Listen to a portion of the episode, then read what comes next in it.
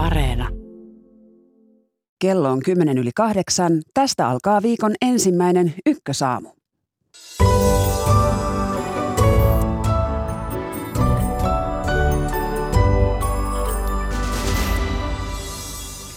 Venäjän hyökkäyssota Ukrainaan on kestänyt pian puoli vuotta. Iskut Krimille ja autopommin räjähdys Moskovassa kertovatko ne ukrainalaisten partisaanien toiminnasta? Tästä lähetyksen aluksi. Pääministeri Sanna Marin kohautti sosiaaliseen mediaan julkaistuilla juhlintavideoilla. Onko yhteiskunnassamme nousemassa voima sosiaalisesta mediasta, mitä me emme vielä ihan käsitä? Somen vallasta puhumme puoli yhdeksältä. Filippiinien johtoon palasi keväällä entisen diktaattorin Ferdinand Marcosin poika. Ykkösaamun lopuksi kuulemme, jatkaako poika isänsä jalanjäljissä. Minä olen Marjo Näkki ja tämä on Ykkösaamu. Hyvää huomenta. Tällä viikolla Venäjän hyökkäyksen alusta Ukrainaan on kulunut puoli vuotta. Viime päivinä eniten on puhuttanut Krimin tilanne, jossa iskuista, räjähdyksistä ja ilmatorjunnan toiminnasta on tullut lähes joka päiväistä. Maksim Fedorov, toimittajamme, on Kiovassa. Hyvää huomenta. Huomenta. Maksim, ovatko sotatoimet nyt siirtymässä Krimin niemimaalle?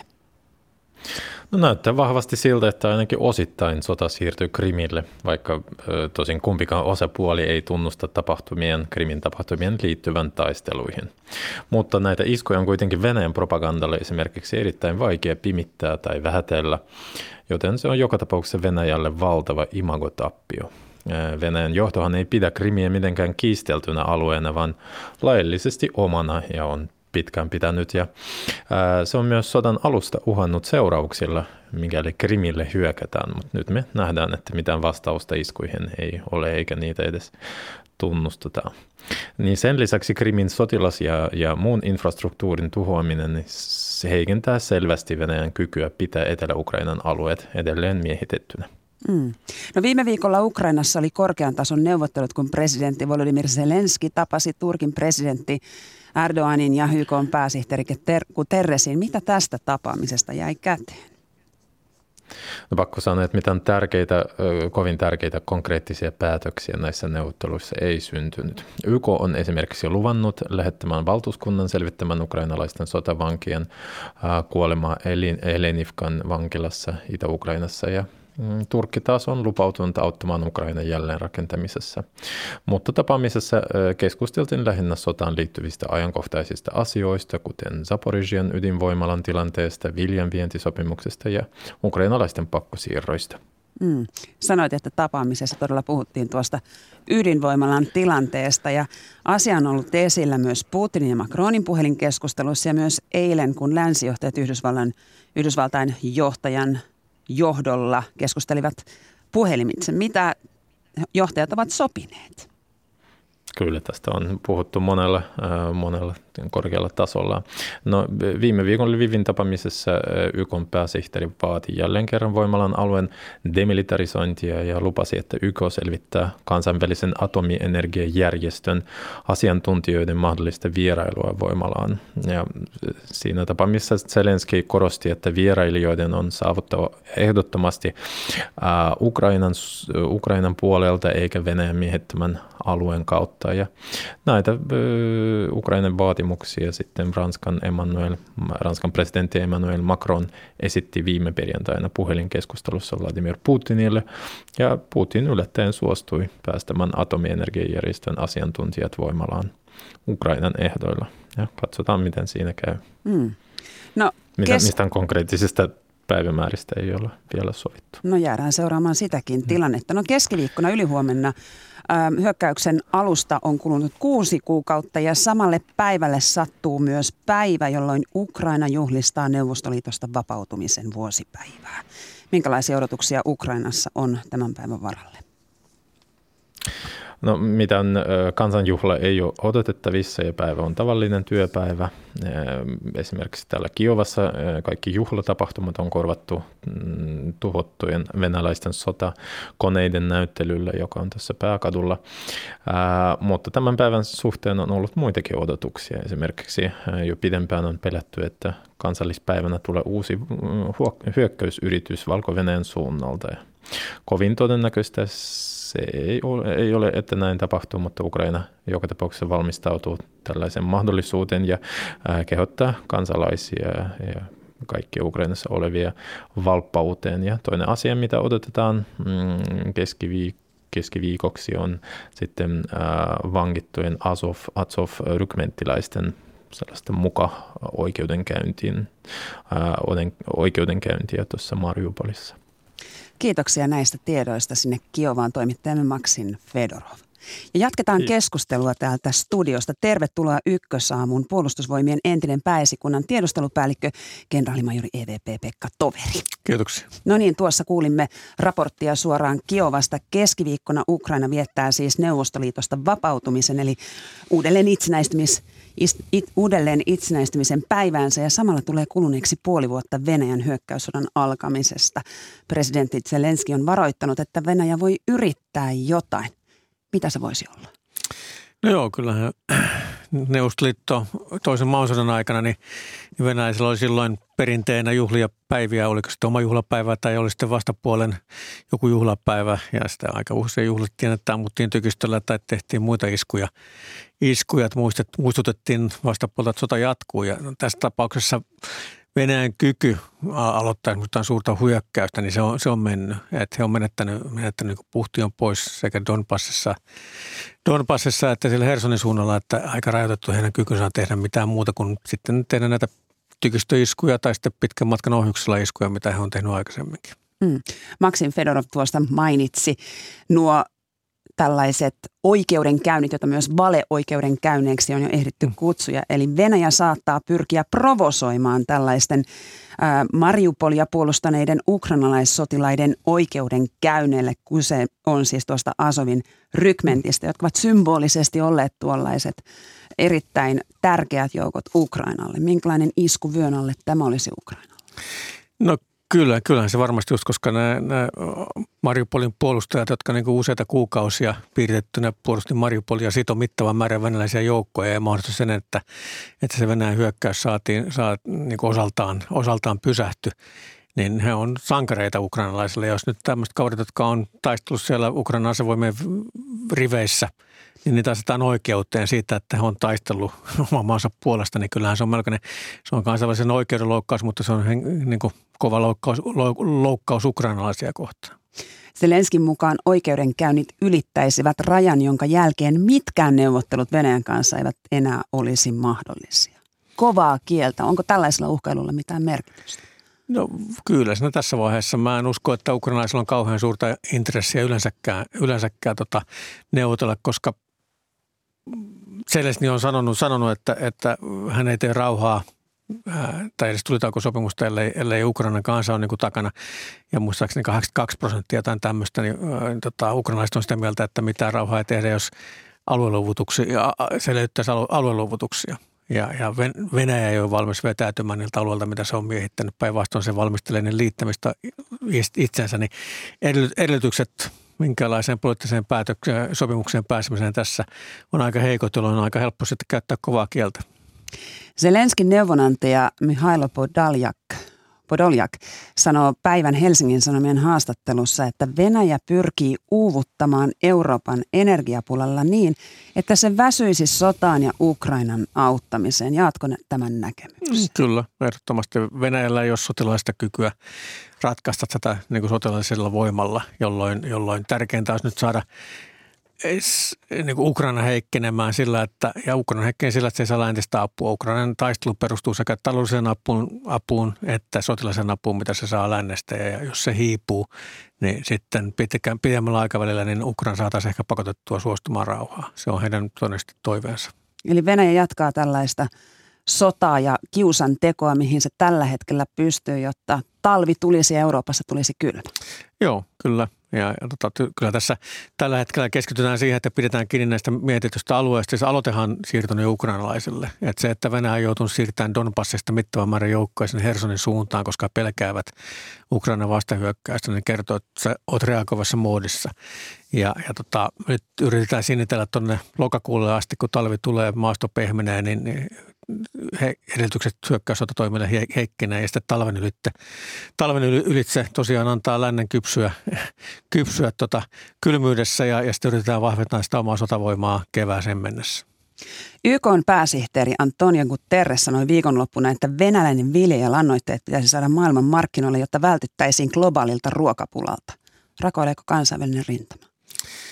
Kyllähän se aina vaara on olemassa, että totta kai saat, ihmisillä on eri, eri tarpeita ja, ja ne maat, joissa on suuria haasteita saada ruokittua oma väestö, niin, niin tota, vaikka varmasti ymmärretään, että tämä on laiton hyökkäys Venäjältä, niin kuitenkin tärkeintä olisi saada ruokittua sama väestö ja silloin oma, omat edut menee totta kai eteen näissä, tai niin kuin on tärkeämpiä. Eli nälkä ja vilu ovat aseet, joita Venäjä käyttää länteen kansainvälistä yhteisöä vastaan. Joo, kyllä. Mm. No, lauantaina Moskovassa räjähti autopommi, joka tappoi nuoren toimittajan Darja Duginan. Isku oli ilmeisesti kohdistettu hänen isäänsä äärikansallismieliseen ideologiin Alexander Duginin. Hän perui autokyydin viime hetkellä. Kuka teki iskun? Hyvä kysymys. Seuraava kysymys. Tota, kyllähän se on niin tosi vaikeaa sanoa. Siitä on ottanut, ottanut niin kuin äh, kunnian tästä iskusta tämmöinen venäläinen, mikä se oli Venäjän tasavallan vapaus, vapausliike. Mä oon vähän skeptinen siitä, että siellä, siellä vastarintahan siellä on esiintynyt nyt, että siellä on tapahtunut omituisia yllättävän suuria teollisuuspaloja, yllättävän määrä. Siellä on toistakymmentä kutsuntatoimistoa joutunut polttopulohyökkäyksen kohteeksi ja, ja niin edespäin muuta pientä sabotaasia tapahtunut, mutta onko se joku, joku tämmöinen vastarintajärjestö, joka pystyisi organisoimaan tämmöisen iskun, niin mä oon skeptinen siihen. siihen. Mä en usko lainkaan, että on ukrainalaiset. Ei, jos, jos Ukraina olisi kyky tehdä tämmöinen täsmäpommi-isku Moskovan alueelle, niin kohde olisi kyllä sotilallinen tai Putinin lähipiiriä enemmän, ennemminkin kuin kuin tota, joku niin sanottu pääideologi, jonka roolista, roolista ja vaikutusvallasta on paljon erilaisia näke, näkemyksiä. Sitten tulee tietenkin, että pitää muistaa, että Venäjällä on äärimmäisen tiukka kuri ja, ja, ja turvallisuus, sisäiset turvallisuusjoukot on melkein kaksi kertaa isommat kuin asevoimat. Ja, ja tota, nämä turvallisuuspalvelut, niin, niin siellä pyörittää toimintaa. Ja heillä on pitkä synkkä historia siitä, että on hämmennetty tilannetta tai ajettu omaa etua iskemällä myös omia kansalaisia vastaan. Että kyllä mä pistäisin rahani vetoon siihen, että, että venäläiset viranomaiset tässä takana. Eli ukrainalainen IRA ei pommita Moskovaa niin kuin Lontoota aikana? En mä jaksa uskoa, että heillä, on, heillä olisi tämmöistä intressiä. Dugin on yksi Kremlin nykyisin käyttämän äärioikeistolaisen tai äärikansallismielisen viha-ideologian arkkitehdeistä. Hän on muun muassa sanonut, että kaikki ukrainalaiset pitäisi tappaa. No minkälainen viesti tämä on hänen, tämä ilmeisesti hänen kohdistettu isku oli? No kyllä, että me tiedän, että, että, että tota, kyllähän tämä vaan osoittaa sitä, että, että siellä on niin kuin, käydään jonkinlaista valtakamppailua siinä, siinä maassa. Ja, ja siellä on esitetty erilaisia teorioita. Yksi teoria on se, että Dukin on vaatinut, että, että FSP pitäisi panna tilille siitä, miten huonosti on valmistellut tämän Ukrainan, Ukrainan valtauksen ja kuiskuttelee tämmöisiä Putin. Niin yksi teoria että FSP haluaisi lopettaa tämän kuiskuttelun, että, että Putin ei, ei, ei tosiaan tosiaan rupea tekemään puristusta FSPssä, niin sen takia isketään häntä vastaan samalla saadaan, saadaan perusteet taas lisätä turvallisuuskoneiston valtaa ja kiristää kurjaa ja sitten syyttää ukrainalaisia, että joku tämmöinenkin on mahdollista. No minkälaisia resursseja Ukrainan tiedustelulla on Venäjällä? Jonkinlaisia arvioita oli, että agentteja olisi Venäjällä myös Ukrainan tiedustelulla. No kyllähän, niin kuin sanottu, he, he on niin kuin ollut samaa kansakuntaa tai samaa, samaa valtiota vuosikymmenen neuvostoliiton aikana ja niin kuin sukulaissuhteita ja muita vastaavia ja kansalaisia molemmilla puolella. Että kyllä heillä varmaan jonkinlaista toimintaa on myös Venäjällä, tiedustelutoimintaa lähinnä, mutta en mä, että, että olisi sitten tämmöisiä soluja, jotka kykenisivät tekemään tämmöisiä iskuja, niin tota, vaikea sanoa. Ja, ja toisaalta, jos, jos sulla tämmöinen tilaisuus on, niin minkä takia se tosiaan käyttäisi sitä voimaa tämmöiseen kohteeseen. Mieluummin kyllä Ukraina niin pyrkii, pyrkii käymään tätä sotaa niin kuin moraalisesti korkeammalta tasolta ja, ja, pyrkii iskemään etupäässä sotilaisiin kohteisiin ja, ja välttää turhat siviilijuhrit, niin, niin tämä ei olisi niin oikein linjassa sen sodankäynnin kanssa, mitä he käy. No Pekka Toveri, kaksi Venäjän ja yksi Ukrainan kansalainen pidätettiin lauantaina Keski-Albaaniassa sijaitsevaan sotilaskohteeseen tehdyn epäonnistuneen vakoiluiskun jälkeen. Albanian puolustusministeri Niko Peleshi kertoi, että venäläisturistien motiivit eivät vielä ole tiedossa, mutta hän spekuloi, että kyse olisi maailmanpoliittisesta tilanteesta, kuten Venäjän hyökkäyssodasta Ukrainaan. Miksi Venäjä haluaisi tehdä tämän kaltaisia iskuja Albanian kaltaiseen maahan juuri nyt? No Venäjän äh, turvallisuuspalveluthan on, heidän operaattorinsa on toiminut pitkin Eurooppaa jo, jo vuosikausia, tehnyt salamurhia siellä ja salamurhayrityksiä.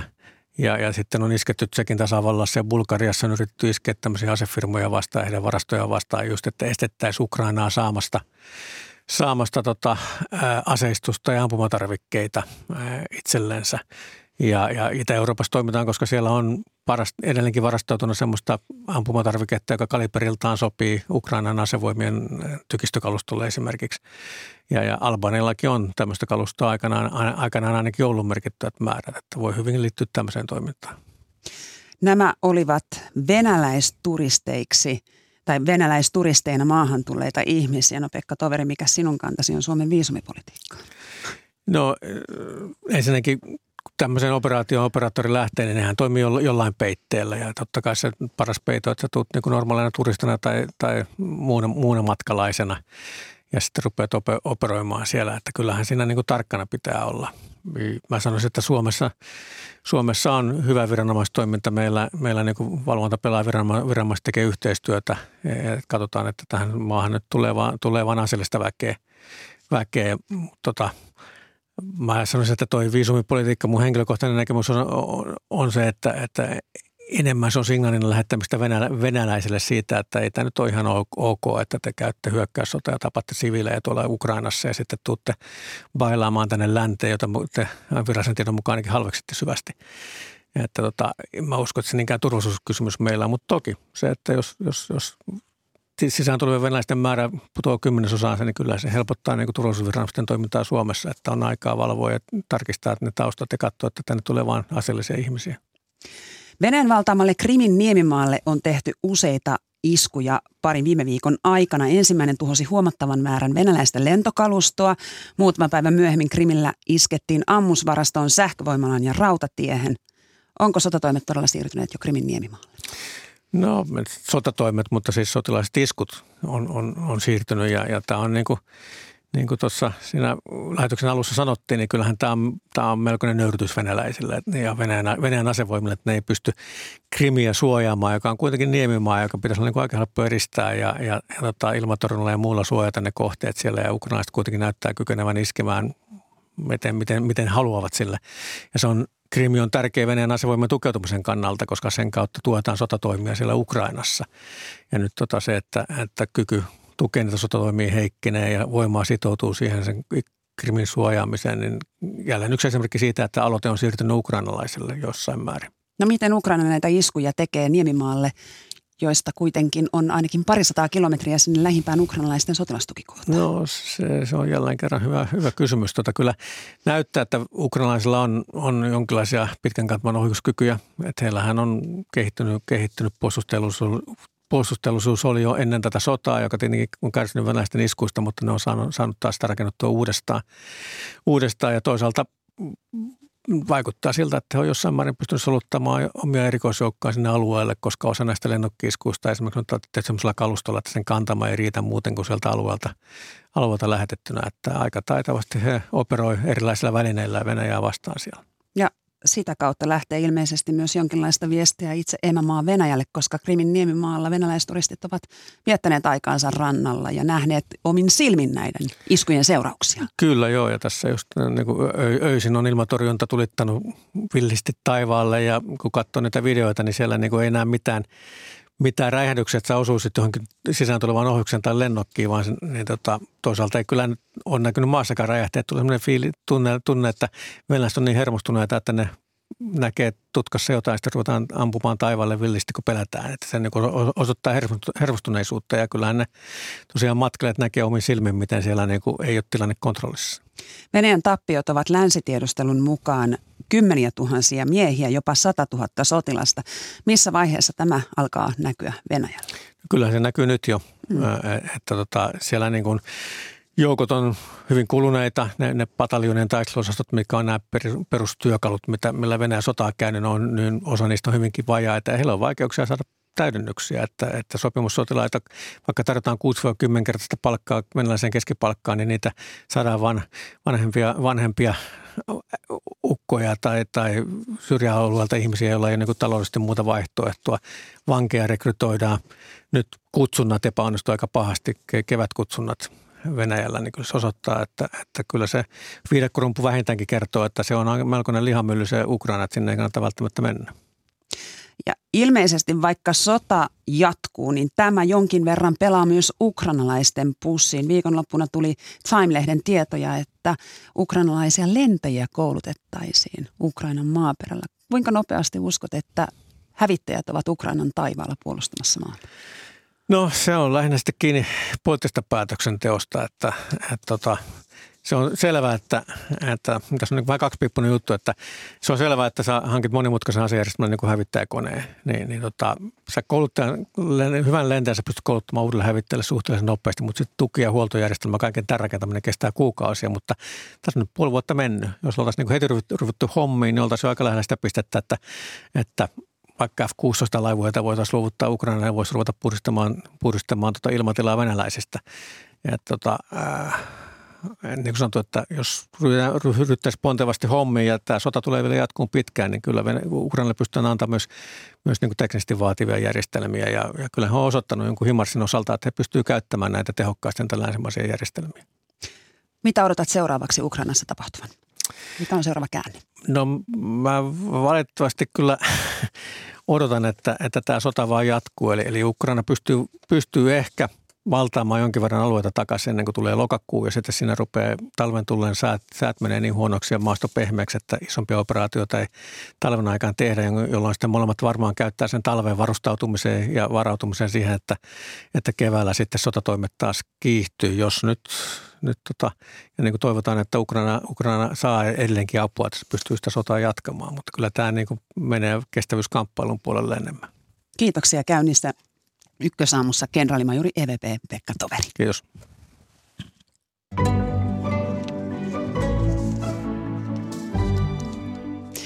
Pääministeri Sanna Marinin loppuviikosta julkitulleet juhlimisvideot pysyivät uutisissa ja tietenkin myös somen hampaissa viikonlopun ajan. Miten tähän mennessä julkitullut vaikuttaa politiikassa? Huomenta yliopistotutkija ja politiikan asiantuntija Jenni Karimäki Helsingin yliopistosta.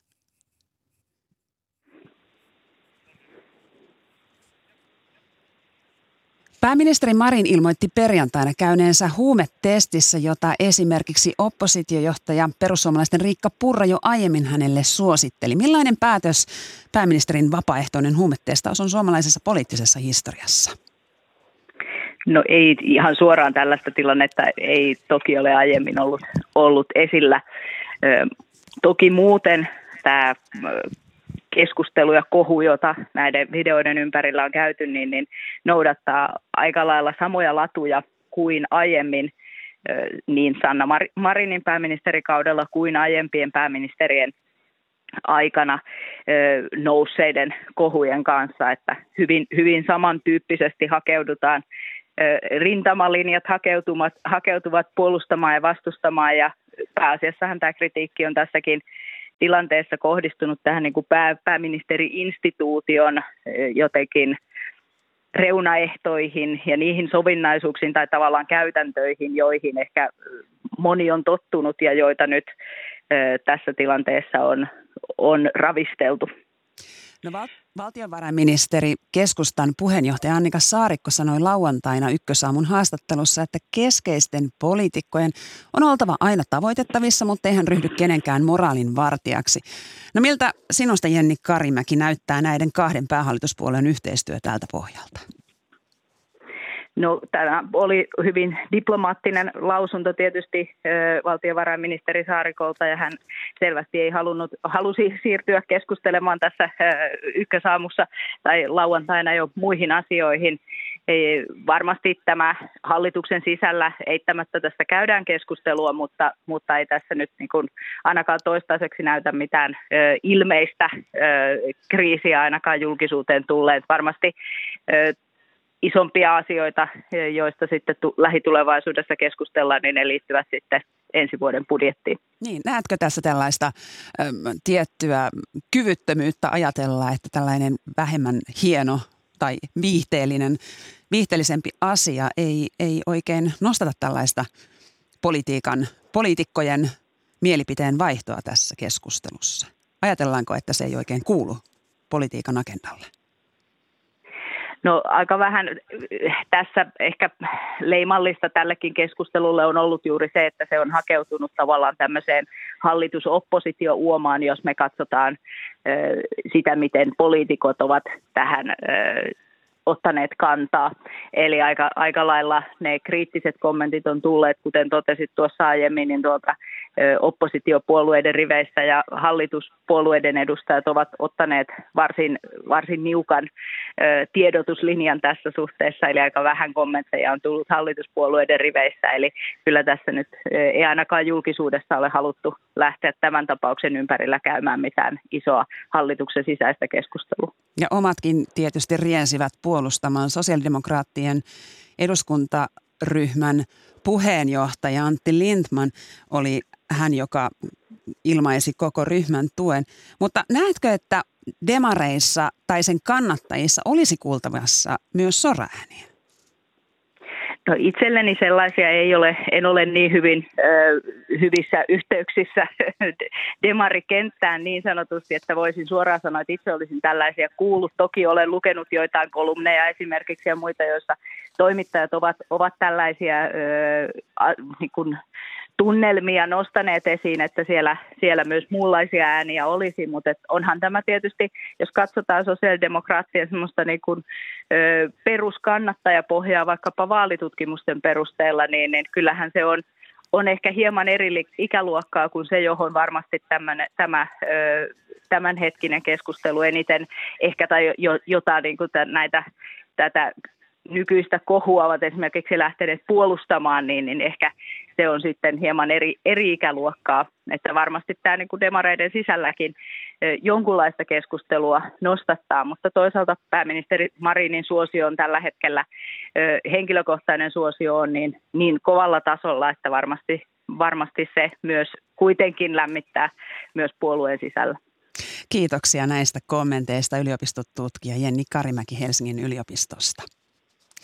Ja jatketaan keskustelua. Minkälaisen haasteen sosiaalinen media heittää poliitikoille ja minne valta nykyisin valu? Tervetuloa Ykkösaamuun someturvan toimitusjohtaja ja sometohtori Suvi Uski. Kiitos paljon. Ja etäyhteydellä keskusteluun osallistuu Sitran projektijohtaja Jukka Vahti. Johdat digitaalinen valta- ja demokratia-hanketta. Tervetuloa. Kiitos, kiitos. Niin, Suvi Uski, nyt on muutama päivä kulunut tästä juhlintakohusta. Miten sinä arvioit tätä keskustelua, jota on käyty Sanna Marinin edesottamuksista? No ehkä niin kuin oman tämmöisen pitkän linjan so- somen tuntemisen jälkeen ja sitten tietysti someturvan toimitusjohtajana niin näen tässä semmoisia elementtejä niin sanotusti, jotka on osalle suomalaisista ihan arkipäivää. Eli, eli kyllä tässä niin kuin kaikki mahdollinen, mitä some oikeastaan liittyy sieltä nurjalta puoleltakin, niin on jossain määrin päässyt esiin. Ja, ja tota, ehkä niin kuin nyt kun tätä on näin vatvottu päivät tolkolla, niin, niin on semmoinen ajatus itsellä, että, että me ehkä päästään tästä vielä eteenpäin ja, ja niin kuin, että ylipäätään, että suomalaisten somekäyttäytyminen toivottavasti tämän myötä ehkä menee parempaan suuntaan. No mikä on se parempi suunta? No en mä tiedä. Kyllä musta tuntuu, että, että, että ihmiset ottais vähän enemmän vastuuta siitä omasta toiminnastaan ja nimenomaan ehkä tämmöistä niin kontrollista. Ja ymmärretään se, että sitä ei voi kontrolloida, mitä susta menee someen, niin kuin että yleensä ne jotkut muut, jotka susta sitten laittaa niitä asioita, mitä sä et sinne välttämättä välittäisi niin kuin itsestäsi paljastaa. Mutta sitten toisaalta se, että jokaisella on kontrolli siitä, että miten kommentoi tai reagoi näihin asioihin ja, ja jotenkin päästään tämän ytimeen myös niin kuin tämmöisessä yhteiskunnallisessa keskustelussa. No Jukka Vahti, sinä johdat Sitrassa, kuten mainittua, digitaalinen valta- ja demokratia-hanketta. Kuinka tämä sosiaalinen media on muuttanut sitten äh, vallan rakenteita Suomessa vai onko tämä nyt liian kunnianhimoisesti sanottu? Ei se mun mielestä ole liian kunnianhimoisesti sanottu. Me eletään aika suuren mittakaavan muutoksen keskellä ja Sitrassa me tosiaan pohditaan tätä suomalaisen demokratian toimivuutta ja myös uudistumiskykyä ja itse, itse tosiaan niin kuin erityisesti pohdin asiaa tästä informaatio-mediaympäristön murroksen näkökulmasta ja me eletään keskellä tällaista isoa muutosta, sekä me että päättäjät että perinteinen media. Ollaan siirrytty tällaiseen hybridiin mediaympäristön aikakauteen, missä meillä on ihan valtava määrä kanavia ympärillämme, joista me saadaan tietoa ja toisaalta missä me voidaan halutessamme itse myös ottaa kantaa eri asioihin. Niin jos nyt miettii tätä viime päivien keskusteluja tai tämän tyyppisiä kohuja ihan yleisellä tasolla, niin mun mielestä ei ehkä ole edes vain yhtä keskustelua, vaan lukemattomia erilaisia keskusteluja ja eri julkisuuksia menossa yhtä aikaa.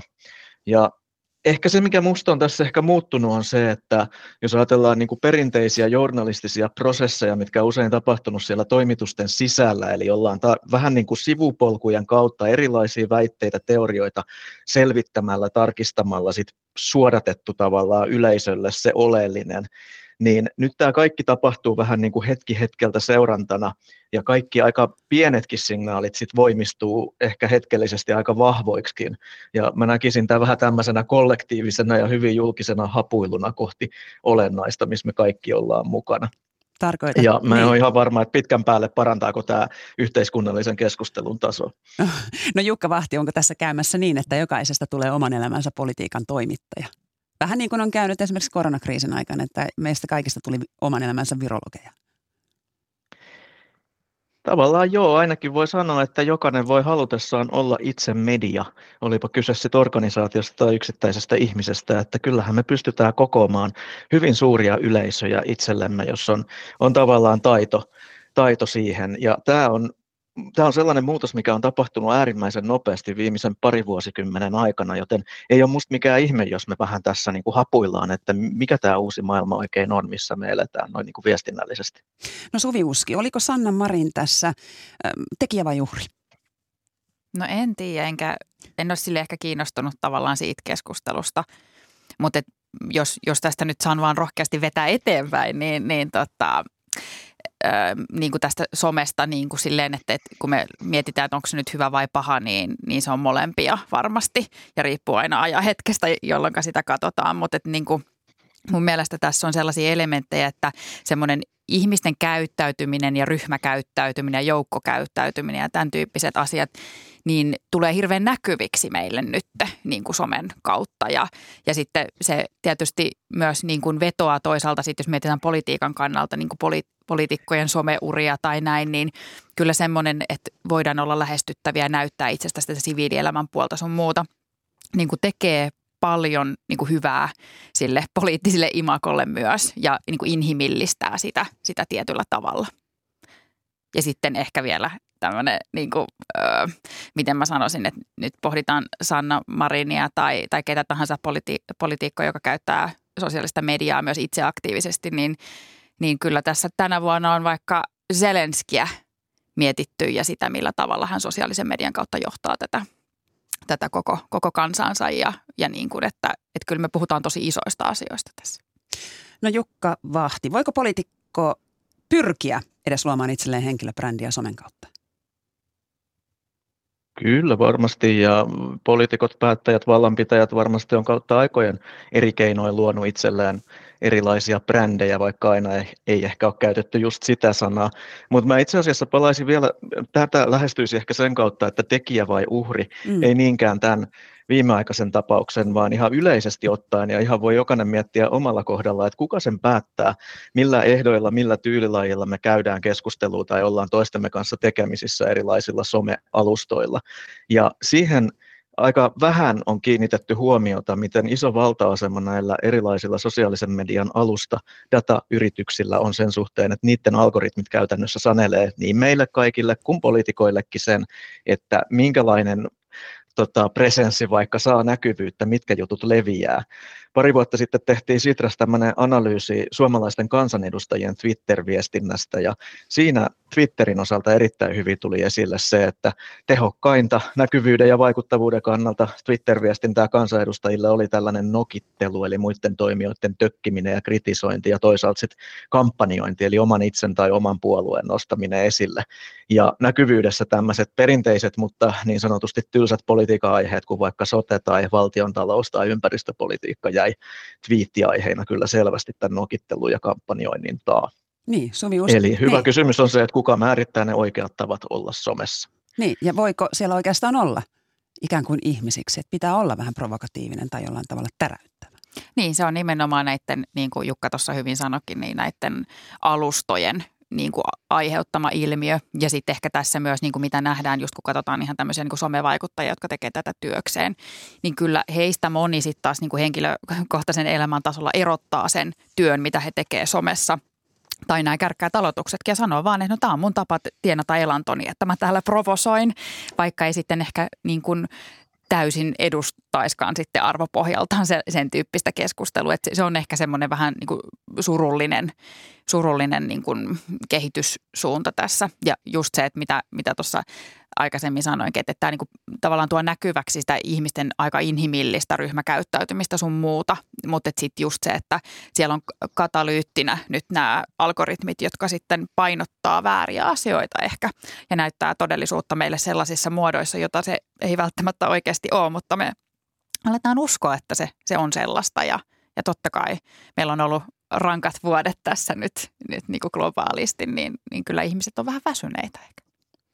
Niin, ja ollaan tilanteessa. Voisin vielä, niin. jos, ole hyvä Jukka. Jos, jos sopii tuosta vielä jatkan tuohon liityn sen verran, että, että mun mielestä nämä niin kuin somekanavat on aika nopeasti uinut kiinteäksi osaksi useimpien meidän arkea ja nämä on niin iso osa niin kuin meidän koko yhteiskunnan tällaista sosiaalista kudosta tai ja ihmisten välistä vuorovaikutusta, että musta tämä on ihan keskeinen valtakysymys, tämä on demokratiakysymys ja tämän puolesta myöskin Sitras tehdään töitä, että tämä nykyinen aika läpinäkymätön datatalous, kuten sitä kutsutaan, mitä nämä alustatkin edustaa, että se, se olisi oikeasti läpinäkyvämpi, ihmislähtöisempi ja reilumpi, että meillä olisi vähän enemmän niin kuin vapautta valita, miten, miten me halutaan siellä olla.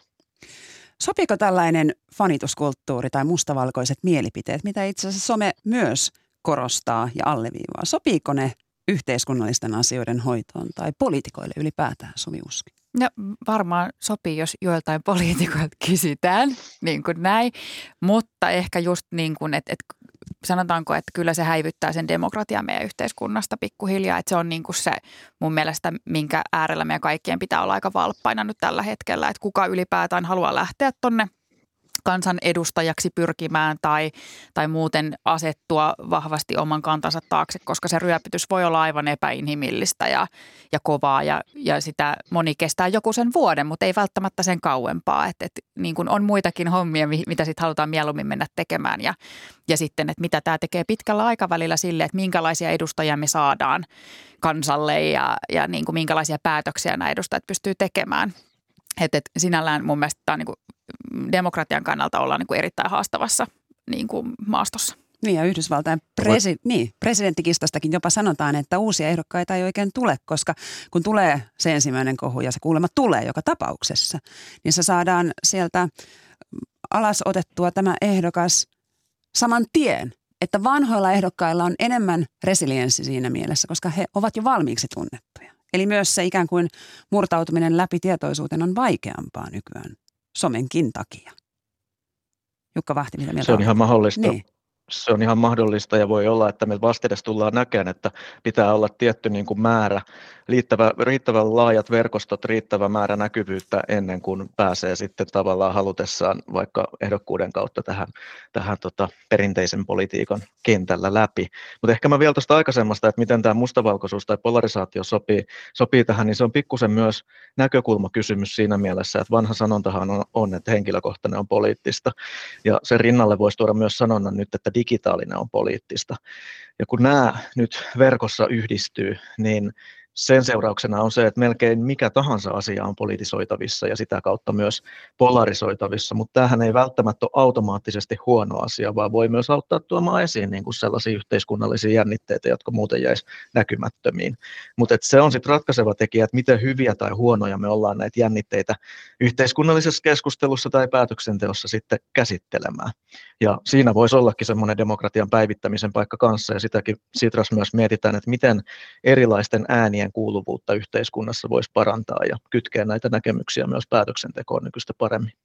Suvi Uski, olet Someturvan toimitusjohtaja ja teillä on niin sanottu Someturva-tiimi, joka vastaa ympäri vuorokauden apua tarvitsemien ihmisten huoliin. Minkälaisia tapauksia teille tulee? No me puhutaan tällaisista somen ikävistä tilanteista, mutta käytännössä katsoen mm, reilu puolet, noin 60 prosenttia melkein meille tulevista tilanteista diagnosoidaan meillä rikoksiksi.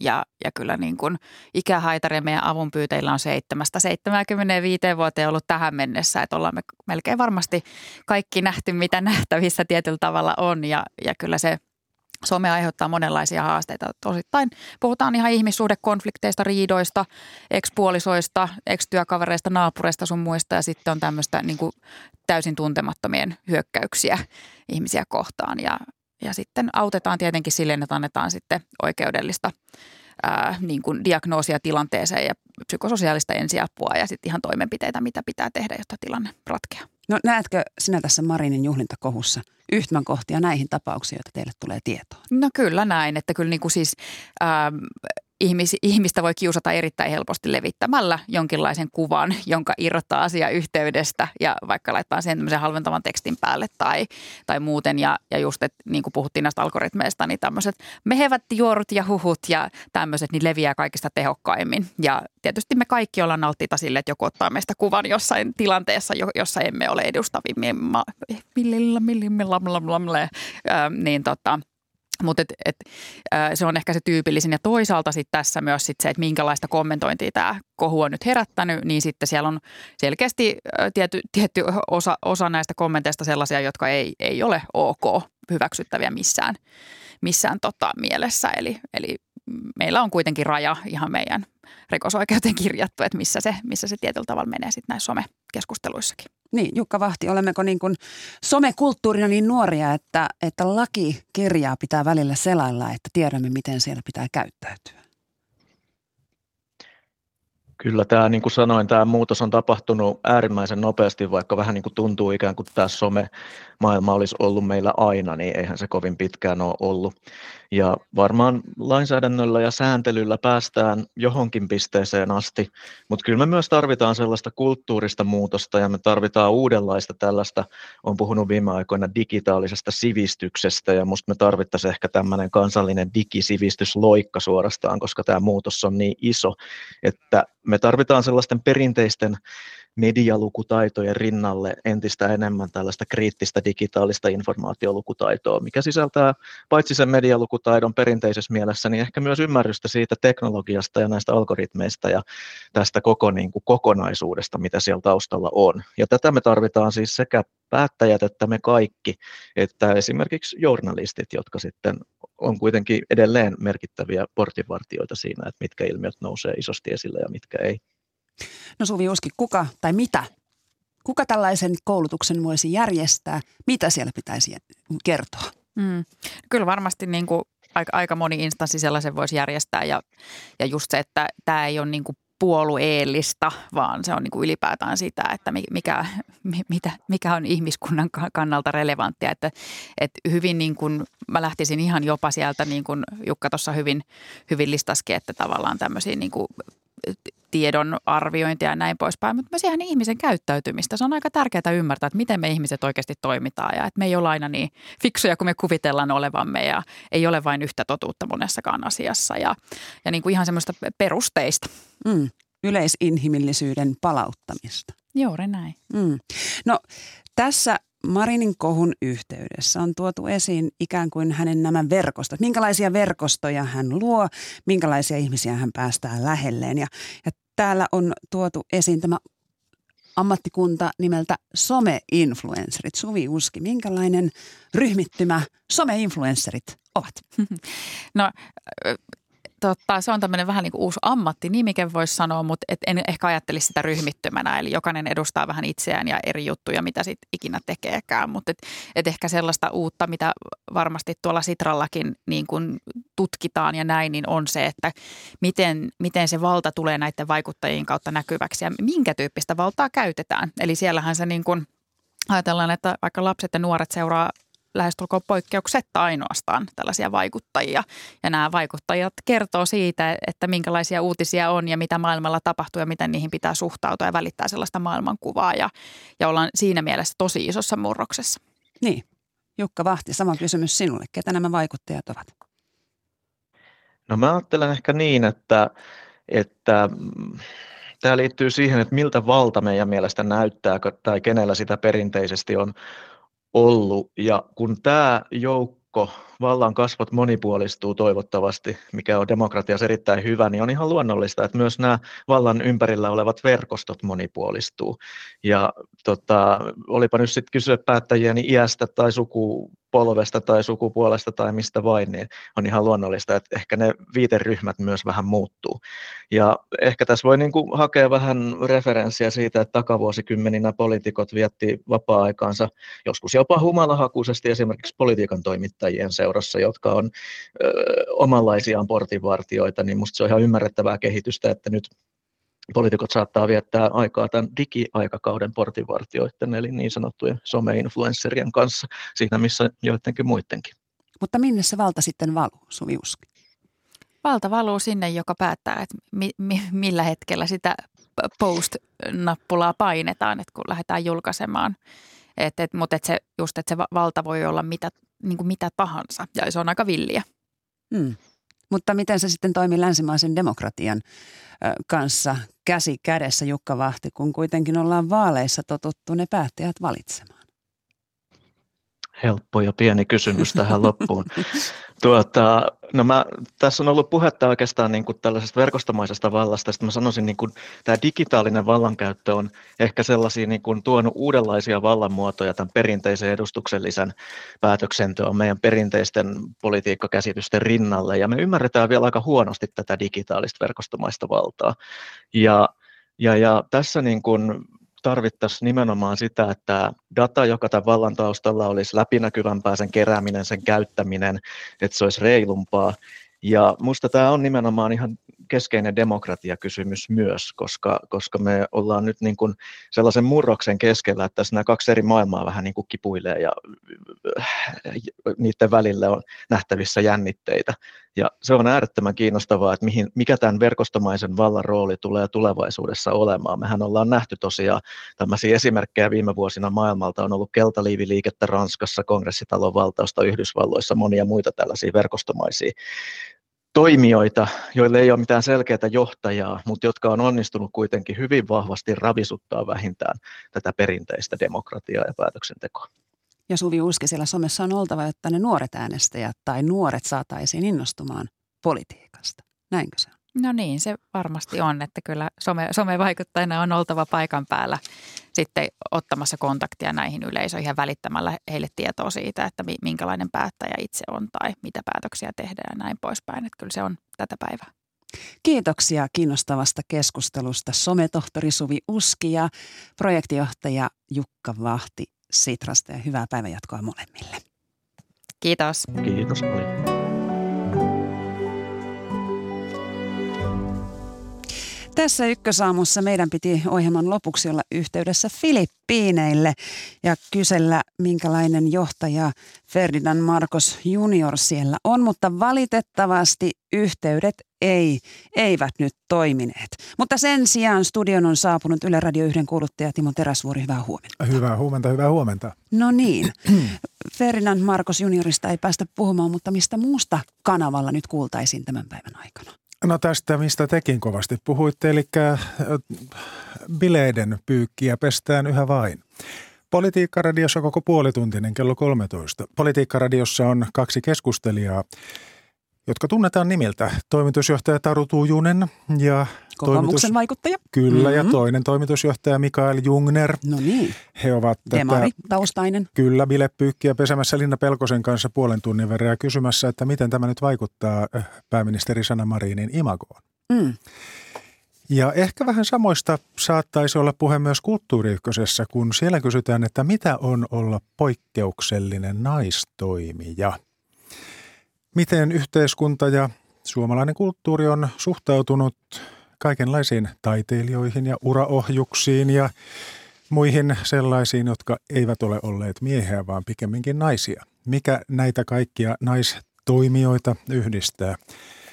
Tällaisesta puhutaan, kun, koska Maria Pettersson on julkaissut hiljan teoksen Suomen historian jännät naiset. Hmm. Liekko Sanna Marinkin asettumassa tällaisten jatkoksi? Niin, se on Mum... ehkä sitten seuraavan kirjan teema. Niin. Kyllä, ja paljon muutakin meillä on tänään kuin bilepyykin pesua, mutta siitä joskus toista. Hyvä, kiitoksia Timo. Ykkösaamua teki kanssani Jukka Vanninen, tuottajina olivat Tarja Oinonen ja Hanna Juuti, äänitarkkailijana Antoni Wikström. Minä olen Marjo Näkki ja toivotan kaikille oikein hyvää viikon alkua.